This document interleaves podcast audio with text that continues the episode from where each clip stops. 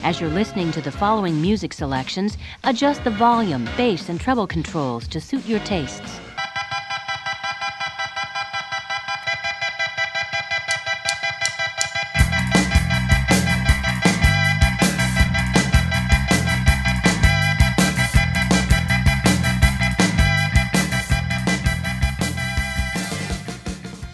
Welcome to Android's Dungeon on CFRU 93.3 FM, broadcasting normally out of the University of Guelph, Guelph, Ontario campus. This is not Guelph, Ontario, University of Guelph campus. It is Guelph, Ontario. It is my office campus. And the office is looking mighty cluttered right now because I'm in the middle of home renos. And anyone who's gone through home renovations knows what a total disaster it turns your life into and that's if it is any room in the house. Dear listener, I challenge you to attempt to renovate your kitchen. Do it professionally, do it yourself. I don't care what. I challenge you to try to renovate your kitchen and not go crazy with the chaos that it creates. It's remarkable what a series of dominoes can get set off the second you lose a sink. And then you lose countertops. And then you lose cabinets. And now you have all your stuff that was normally in those cabinets squirreled away wherever you can find them. And we're not even in the worst place because we got some of these fantastic, and this is a simple recommendation for anyone who's struggling with kitchen space.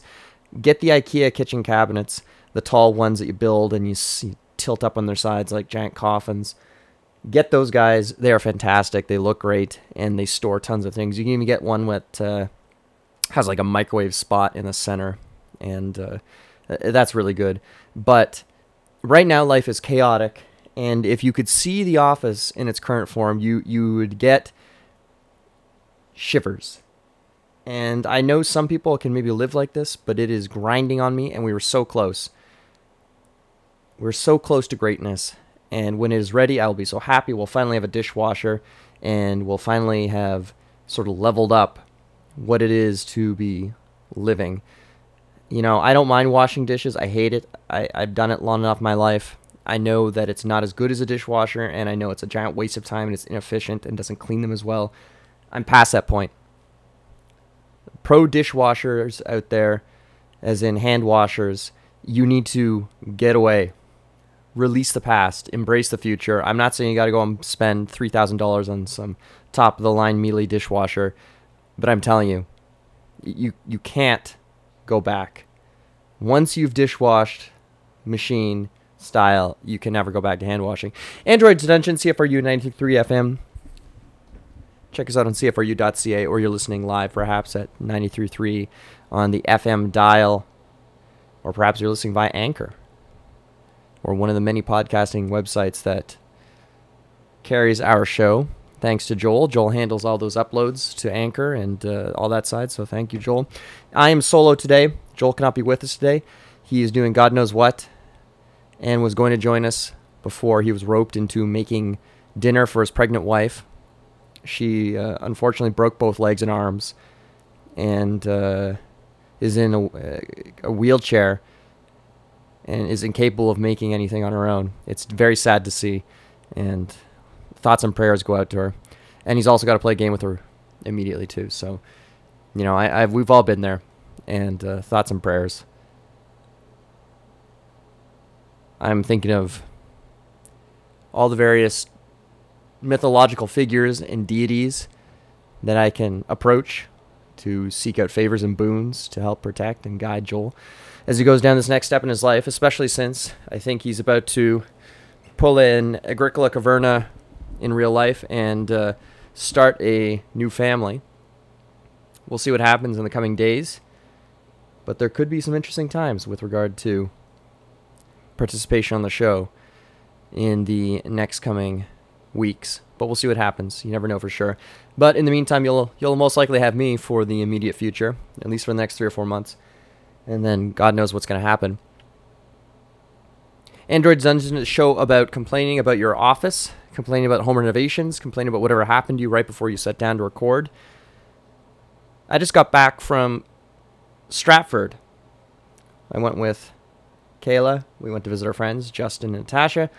And we finally got to play something that has been sitting in Justin's closet for more than two years. And it's a game that some of you might have heard of. Tore up Kickstarter about two years ago or so. And that is Lords of Hellas. Lords of Hellas is a dudes on a map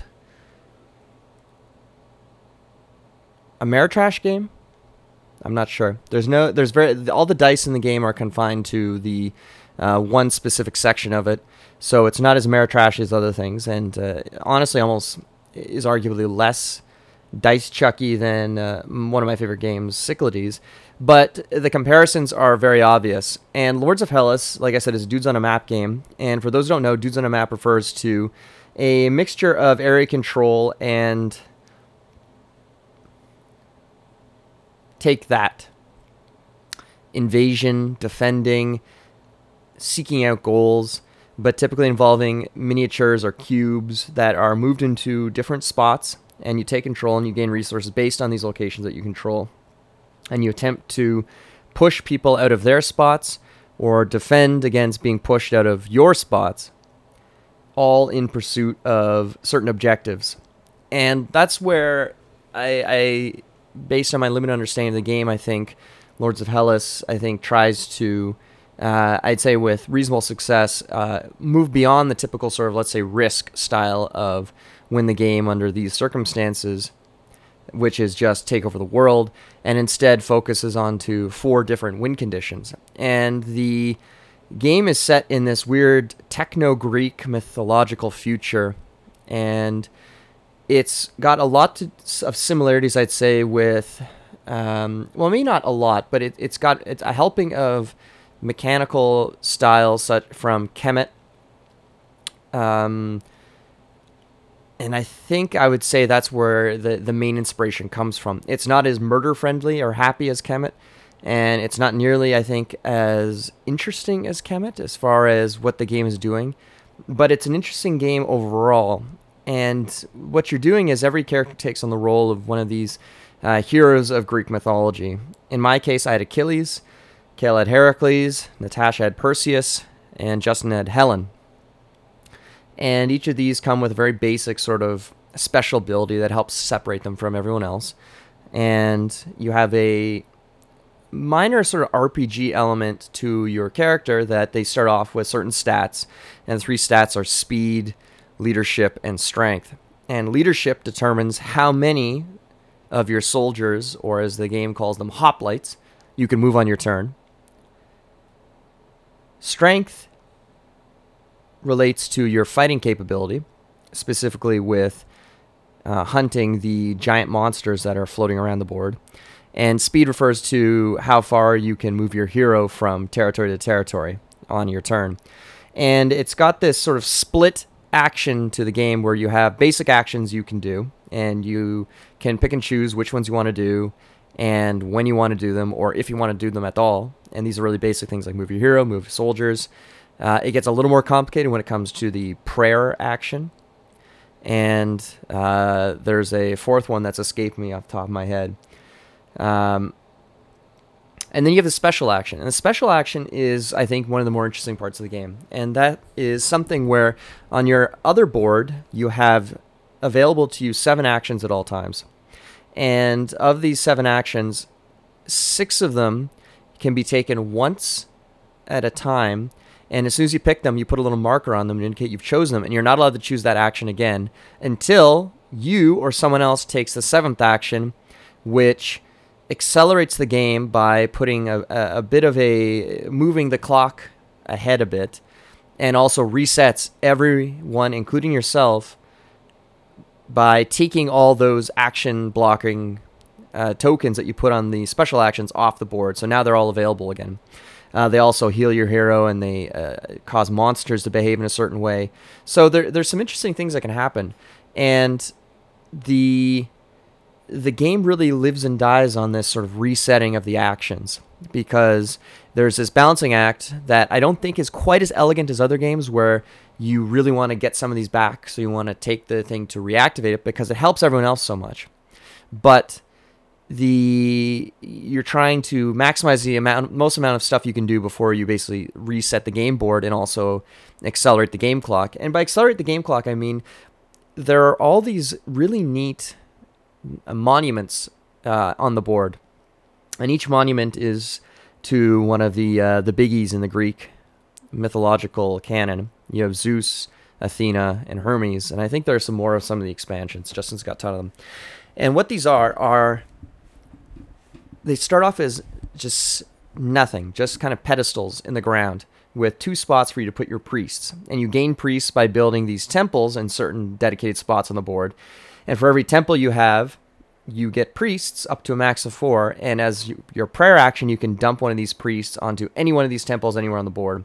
And once the priest shows up, you get to immediately upgrade your character based on whatever god you're worshiping. So if you put a priest on Zeus, you get to go up on the strength track. If you're worshiping Hermes, you go up on the speed. If you're worshiping uh, Athena, you go up on the leadership. And you don't have to be pious towards one of them. It's just whatever, pick and choose. But there are two spots max for any one, including yourself, to be on one of these gods. So after you've gone to one of these gods and have upgraded, the only way for these priests to go back home is to take this last action, which is end turn, and that causes all the priests to go home. So they go back to your, they go back into the your pool, and everyone who's controlling a, a temple at the time gets to take a priest and put it into their action uh, section.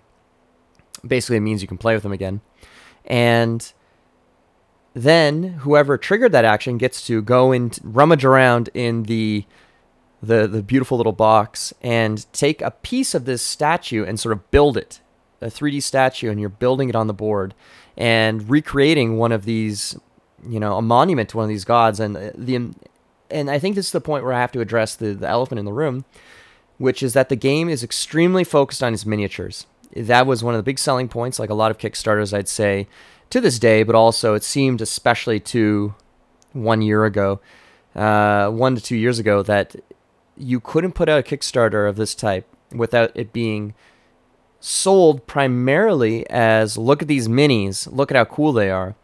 And to be fair, they work because miniature heavy games are very sexy and they really get the noggin a jogging with regard to interacting with neat 3D objects with some creativity and some nice sculpting work done. And for a lot of people, the game itself is secondary to the production. And often this can lead to maybe mixed at best gameplay at the cost of having gorgeous components.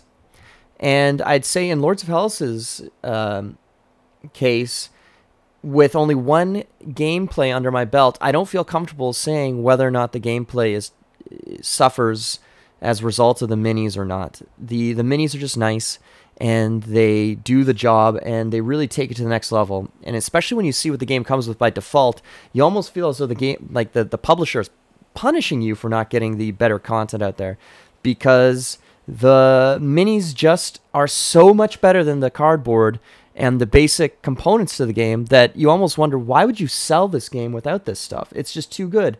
I'm all in favor of choice. If you don't care about that crap, go ahead. You should be able to buy a cheaper version of it. But it almost just seems so much to the detriment of the game itself that they would even attempt to sell a flat cardboard version of this when everything else seems to be leaning into this style and this this these components so heavily. It, it, it almost feels disingenuous to pretend that there's another way to it, it, these components are anything but the default ones, and that this should be the standard for any of the games in this uh, series. So, so Lords of Hellas is a dudes on a map game. You're taking all these actions, you're bouncing all around player by player, doing these things, grabbing territories. In order to grab territories, you need to have a certain amount of soldiers to take control of it. And some territories take two, some takes three, four, five, so on. Um, and there are four victory conditions. The first victory condition is controlling two entire swaths of territory of one color, and these range from uh, three territories to or three uh, provinces to four provinces to five provinces, varying difficulties to take them all. Another victory condition is ha- uh, sitting on top of five monuments, I think, at the end of your turn. uh, or not monuments, excuse me, uh, temples, controlling five temples at the end of your turn. Uh, another one is defeating three monsters, and the last one is holding on to a com- uh, the territory of a completed monument for three rounds, which sounds insanely difficult based on everything I've seen. So I've addressed the the first one, which is holding territories. Uh, the second one, holding on to temples, that's pretty simple. You just if people build temples, you can fight to kick them off. It seems tricky because the temples are spread out all over the map, and you're really kind of pushing yourselves thin. And it's it's a little. I think that one would be very tricky to kind of uh, lock down if you because you'd be stretching your forces all over the place. The monsters I haven't gotten into. So also around the map are these gigantic, beautifully constructed mm, techno mythological recreations of famous Greek monsters like the Cyclops or Cerberus or the Sphinx, Medusa, so on. I guess the Gorgon, but whatever. And in a fashion similar to something like Champions of Midgard, but not nearly as frustrating or punishing, I'd say, you can send your hero to hunt them. And when you do this, you basically engage in this tit for tat battle with the monster. And the monster has its own special card or character sheet and a card with its actions and a deck that draws. And what you're trying to do is you need to wound the monster enough that it dies, and you can take a trophy based on what the monster is. The monster has a bunch of different weaknesses, and you have to have in your possession cards that correspond to those weaknesses, or enough that you can kind of trade three of to deal weakness to anywhere, or special abilities, and so on. So what happens is that you're you attack the monster, deal wounds to it, and then the monster gets to draw and attack you and whoever's doing whoever's to the left of you is controlling the monster so they're trying to be as mean as possible unless you get a care bear and they're just like oh i don't want you to lose. I'm just going to be nice. And it just keeps going until you can't uh, you are not capable of attacking the monster or like exploiting a uh, putting a wound on it or the monster knocks you out in some way or prevents you from continuing the fight. So if you take a wound, what's kind of neat about this is that your character, you can have all these different stats, like I said, leadership and speed and strength.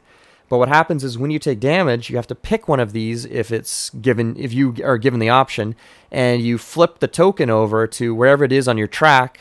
It's always going to mean your strength is reduced to one, or your leadership is reduced to one, or speed, or so on. Um, and you have to heal it either by triggering an end of turn or spending a turn on the prepare action or so on. So there's different ways to heal but it, it's definitely a, a, fairly crippling action to occur to you if you're wounded. So a way you can win is by killing three of these monsters, which seems very, very difficult based on what we saw. And unless you've got incredible luck or incredible draws, it's it's going to be a slog. And frankly, I think almost impossible to do unless you've really been preparing and really building up a bunch of cards, like the combat cards, which you're only allowed to max a four of by default. So it seems like it's a tricky action to get away with. And finally, the last, like I was saying, is hold on the monument. And the monument's what I'm referring to that you build and you build and you build. And as you build, it gets, you know, it, it's it gets taller and prettier on the board, but it also gets stronger for you to send priests there, and people get rewarded for dumping their units, which is a nice little sense of escalation in the game. And I think if I had to say anything about Lords of Hellas, it has a sense of communal progression, in the sense that everyone seems to be getting more powerful or stronger simultaneously, which is a fun sensation for people to have when you're playing a game. And it's kind of the, some would argue, the Blizzard school of thought of making everything imbalance so that everyone complains about everyone else being having, you know, oh, this character is no good or this race is too powerful and so on. So Lords of Hellas, I think, does something like this in a in a couple of ways. Uh, most obviously with some of the monument construction, but also with the the fact that every now and then when you build a temple, there's a draft that goes on, and you draw a bunch of cards and you pass them around, like you're playing Seven Wonders or Sushi Go, and everyone gets to draw one of these cards, which acts as a permanent upgrade to your you know your actions as a player in the game. And some of these range from fantastic to so so or highly situational. But the fact is, everyone gets one. And it's a, very unique uh, example of gameplay design to give everyone really cool stuff to just permanently make them better as the game goes on. So everyone should be climbing constantly and getting more and more powerful, which leads to a really good sense of this.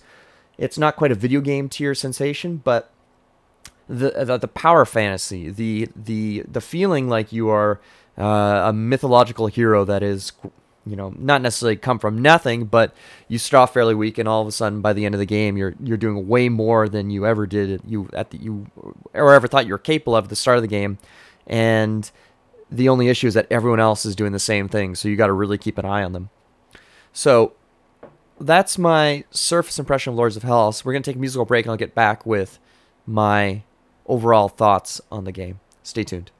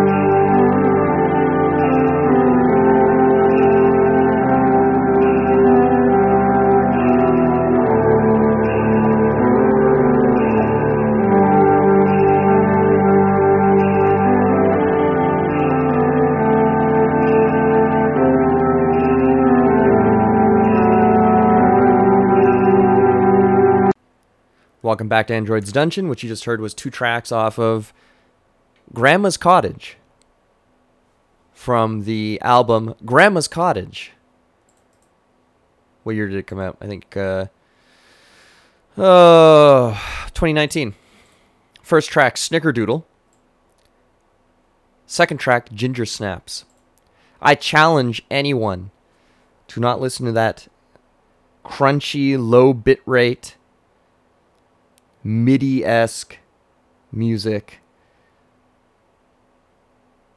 and not tell me you're transported away to a very simple, warm, cozy time. Visiting your grandparents, their stone house in the country. You come in, it's warm. You can smell something cooking in the oven, a fire's crackling. Your cousins are there. Everyone's wearing sweaters. People are sitting around the living room. Presents are under the tree. Snow in the field. Sunny outside. It's cold but not freezing. Warmth, family. Just pleasant sensations. That's Grandma's Cottage for you. Not quite dungeon synth, Cottage synth? Cozy synth? I don't know. Today's show is sponsored by Grandma's Cottage. Check it out on Bandcamp, by the way. And let's keep going. Before we went to the break, we were talking about Lords of Hellas, and here are my thoughts on the game. I don't know what to say. I've got one play under my belt. It took way longer than I thought. Uh, I wasn't bored ever, though. The rules are light but complicated.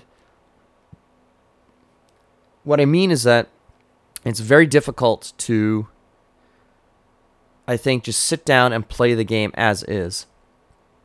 Uh, a lot of stuff isn't intuitive uh, at first glance. There are a lot of edge cases that pop up, and for a rulebook that's very short, I feel like they needed to add more pages to make things clearer. I think the technical writing on it was weak. Some of the font choices, some of the design decisions are are not conducive to learning the game on the fly, and it, it kind of exacerbated the issue of the our host Justin had played it solo once or twice, so he had a general idea of the main beats, but the solo game is much more different than multiplayer games with people.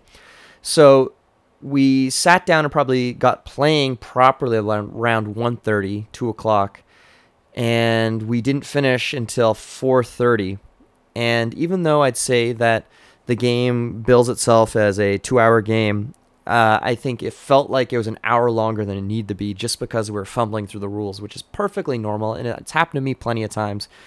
Um, but it's just one of those frustrating things when you're sitting down trying to play a game and learn a game that when you're you're fishing through the rule book constantly, or there are lots of questions about the clarity of certain actions, and you on these player aids, they have very simple breakdowns of what are you supposed to be doing on your turn, but they are so sparse in the information that it doesn't really mean anything. So what would it kill you, for example, when it says um, move a hoplite to just right underneath like a little some iconography saying leadership skill like the symbol there, and one territory, or some indication to show you what they mean by that, or what they mean by army and the difference between an army and a hoplite. It makes sense after you play the game, but as it stands, you're kind of a little confused sometimes with terminology.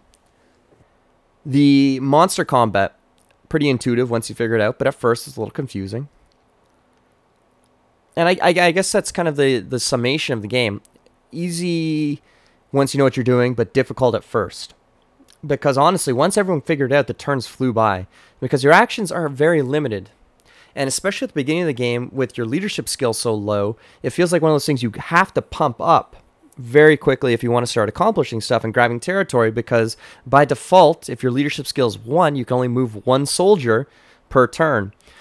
So it leads to these situations where you're spending multiple turns trying to move people in these spots to grab more territory, and in order to grab more territory, because your your hero that you're moving around on the board uh, contributes nothing to this sort of stuff. Your hero can start quests, which are great. Uh, your hero can hunt monsters, which is great, and sometimes they can boost your fights, not directly, but just by being around soldiers or adjacent or so on. Um, but it, it's it's a little confusing coming from the world of Kemet, let's say, or Cyclades, where you're thinking these heroes are a big deal and you want to use them all the time, but oh, by the way, they're for doing this whole separate sort of game. So it, it was a little confusing, a little unintuitive with regard to how that worked. Frankly, once you get down to it, the game is very, very simple. And it might be a bog standard dudes on a map game with a lot of extra chrome on top. Uh, we only got into a couple of fights between players in this game. I started a fight with Justin. Justin started a fight with Natasha, and I think someone else was going to start with fight with me imminently. I think Kayla was about to invade uh, if the game had gone on for another round. Um, and there was one moment where he had a false end to the game, which terrified me for a second because I was thinking, "Oh no, what a lame way for the game to end." Which is that the game has this thing where if you control all of one, like I was saying, all of one color of of a uh, territory, you get a something called a glory token, and the glory token can be used in a couple of ways. But the main one is there's an entire action on your game board of a special action called usurp, which allows you to go in and basically annex one of those territories if you don't control it, or if somebody else has currently kicked you off it and is now squatting in it, you can just boop push them away. You can get one of these glory tokens also by completing a quest. Uh, and there are three quests that start the game up near the top, and you can move your hero onto them. And if you fulfill, fulfill certain qualifications, you can start further on the quests. But every time you can, if you want to, spend your hero's action turn or movement to proceed on the quest down to the bottom. And whenever your hero completes said quest, you get a reward based on the card, but you also get to take a glory token from the area that the hero was in. Now, what I'm confused about, I'm not sure if there are multiple glory tokens or if you, let's say, take it from somebody if they already have it, or you can't take it if somebody already has it. I don't know. We never encountered that situation. I feel like we would have been running into it imminently if uh, the game had gone on. But as it stands, uh, I guess my, my general thoughts on one play was that there were we had one false victory, and it turned out she hadn't won uh, partially because the maps weren't super clear on which territories were which. Uh, just some of the muted colors. Part, um, I'd say the uh, the uh, I don't know if tint is the right word, but the uh, contrast on the map it didn't pop enough. I think in for certain things that was very important to keep an eye on with regard to territories.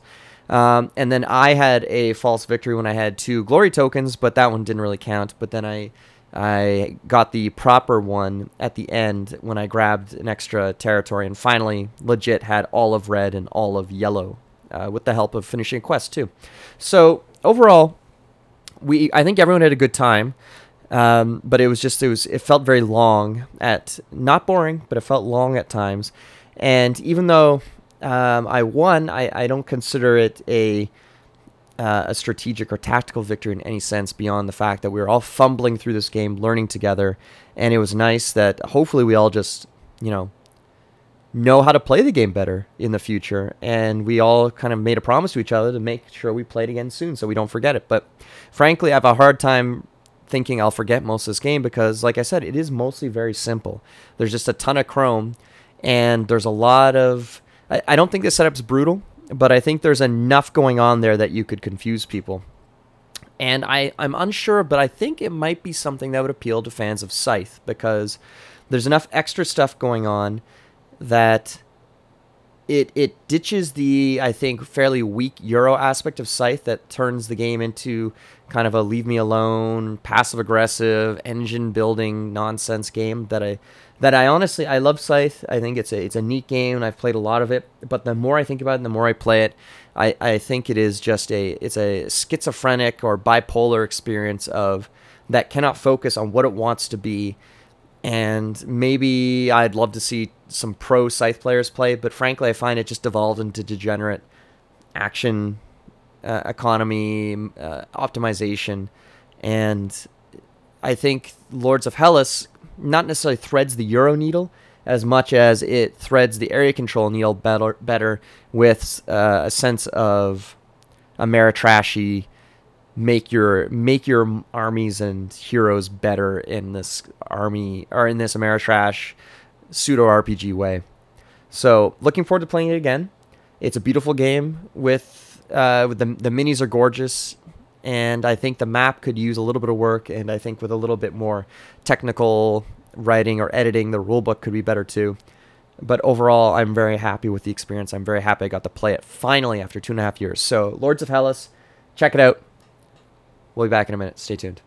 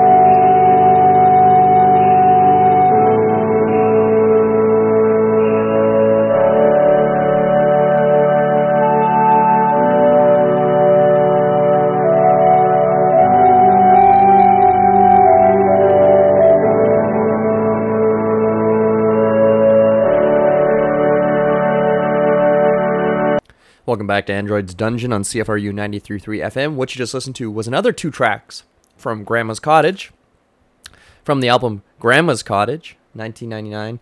No, it's not 1999. It's 2019, excuse me. Uh, first track, Thumbprint. Second track, Jelly Jewels. Again, notice that all these tracks so far are based on recipes or the names of very cozy desserts, baked goods that grandma would have made. Makes you hungry, doesn't it? Makes you want to sit down with some tea. Soft glow, the Christmas tree and the lights. Everyone just relaxing, getting ready for the next big day. Maybe some of your aunts and uncles have left. Maybe some are staying over. You're playing with your new toys, building your Lego, maybe fighting with the computer to install a new computer game. Doesn't work. You're frustrated, but you know, maybe you'll get to it. Maybe your computer at home will work. You're stuffed full. Another Christmas has come and gone. But you don't have to be back at school for another week or so, so you're going to make the most of it. Before we left, we were talking about Lords of Hellas, and I gave my thoughts on that. I know I mentioned Kemet a few times, and uh, just before we moved on, I want to mention that if you get a chance to play it, I think Kemet is one of the greatest dudes on a map game ever made. They recently reprinted it. I don't know what the difference is with the reprint. I think maybe they fixed some rules or streamlined some things. I think they made the map look a bit better. The map is hideous in the original. I don't mean hideous in a splotter, we're too cheap or lazy and we're Dutch. So, nuts to you way, but I think it's just in a kind of weird Euro, French, Spanish take on designing a, an Egyptian sort of arena of sorts for various factions to kill each other. Uh, but it's really gross and it's uh, it's so dis- it's it's not distracting, but it's just not very pretty whatsoever. So I have a fe- I think the new one redid that. Um, but Kemet itself is just fantastic, and it is I think the the standard, the gold standard for dudes on a map games because it has a very deep and complicated Euro style action selection. It has a very deep and complicated skill tree and it has a extremely simple yet varied and dynamic combat system. And Kemet is not only a very pretty game, but it's a fast game. And what sets it apart from others is that Kemet is a game that wears its lust for violence on its sleeve and is one of the few games I know that you can win by just killing other people you get victory points for fighting and winning people and uh, starting fights and winning fights. You, depending on which tech tree you go, you can get victory points for defending successfully. You are encouraged to sacrifice your soldiers at the end of a battle and bring them up to the glory of heavens and spend their corpses as currency to get new things and build new troops and you know just play around.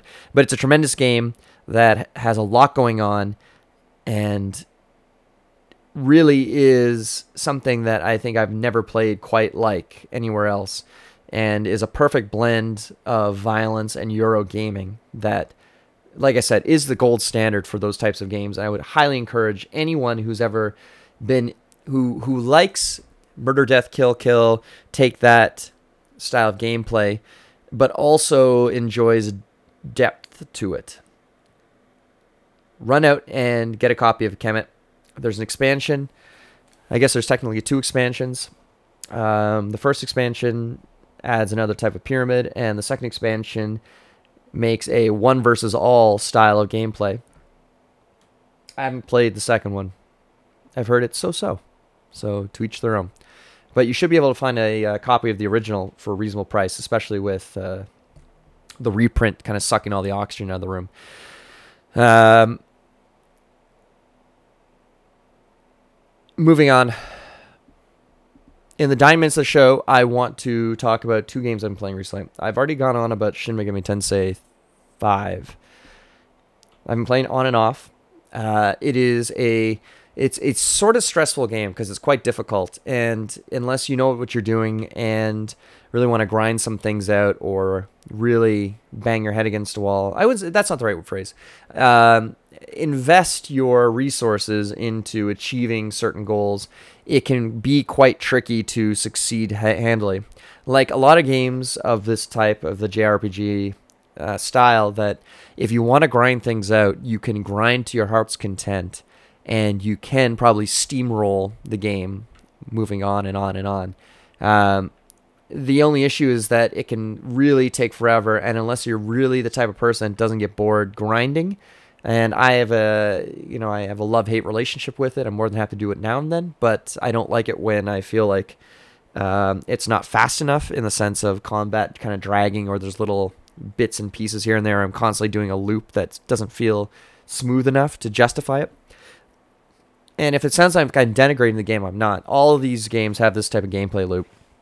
Um, I think it is just the the artistic style of the game, and maybe the 30 frames a second, and some little kind of technical jank here and there, kind of puts a sour taste in my mouth with the game. And I wish I was running at 60 frames a second and everything was just snappy, snappy, snappy, snappy.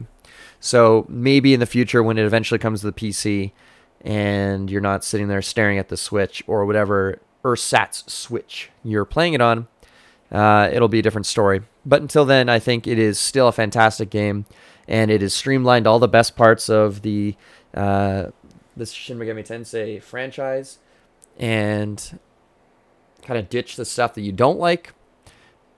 Um, and it, it's turned it into a very how do I put this? A very total experience that is probably the the the pinnacle of the series so far in terms of its technical or its gameplay.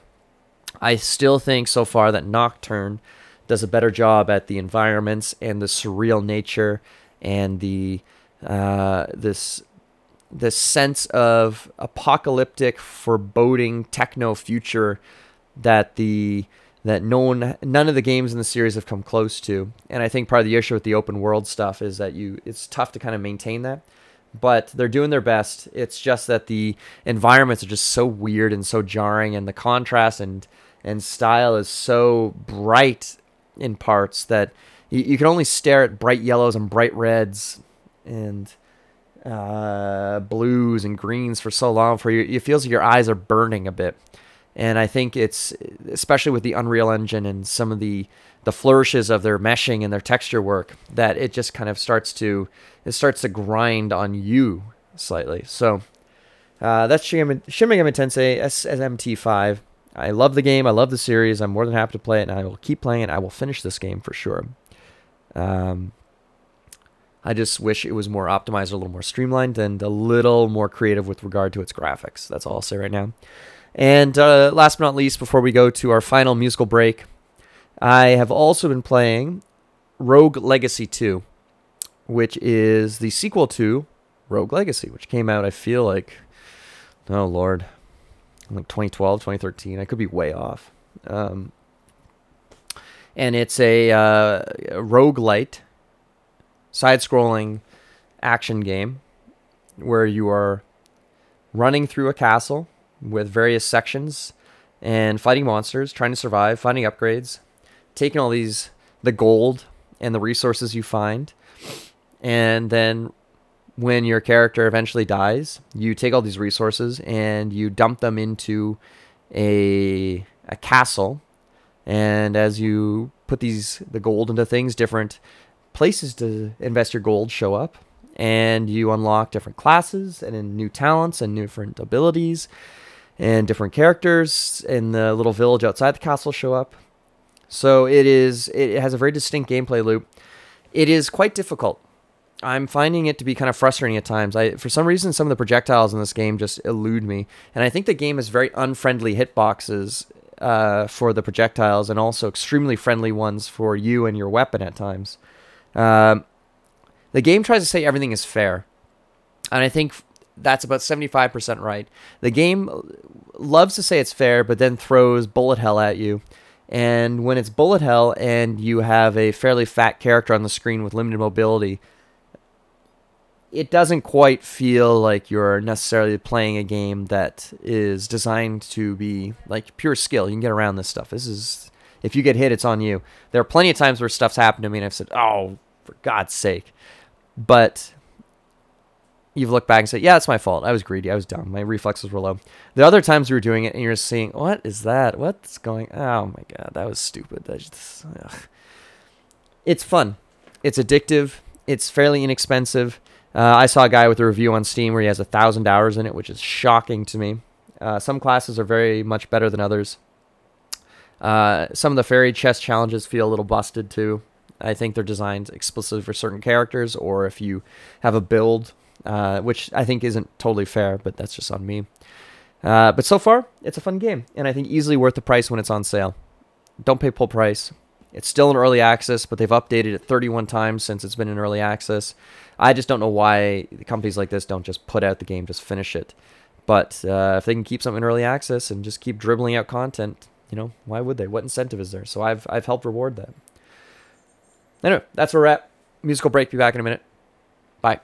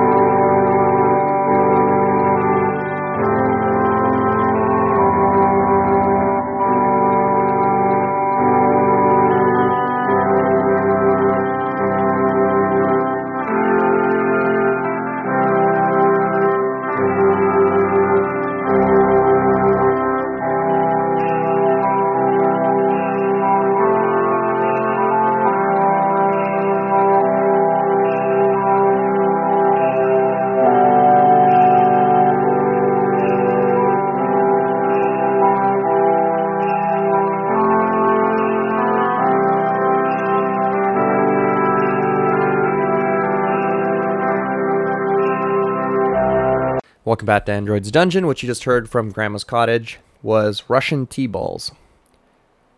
It is not a supply for a sports team, and it is not slang for drugs or some sort of sex act. It is a baked good. So get your head out of the gutter or out of the sports gutter.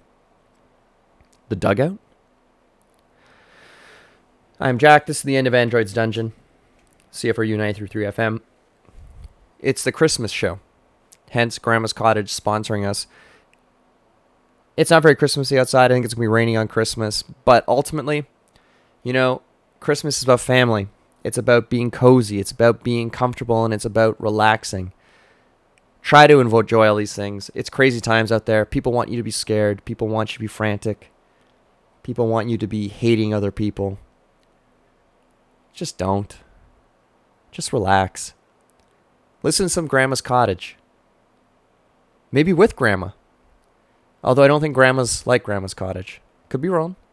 If your grandma likes Grandma's Cottage, please let me know. Please get a picture. Please shoot us an email at 80radiocfru.ca. Uh, all right, yeah, 80 Radio. 80 Radio C- CFRU. That's a Twitter account, sorry. Uh, Droid at gmail.com. Check us out on Facebook at the Guelph Board Gamers group, Board Gaming group. That's where we post all the uh, latest stuff.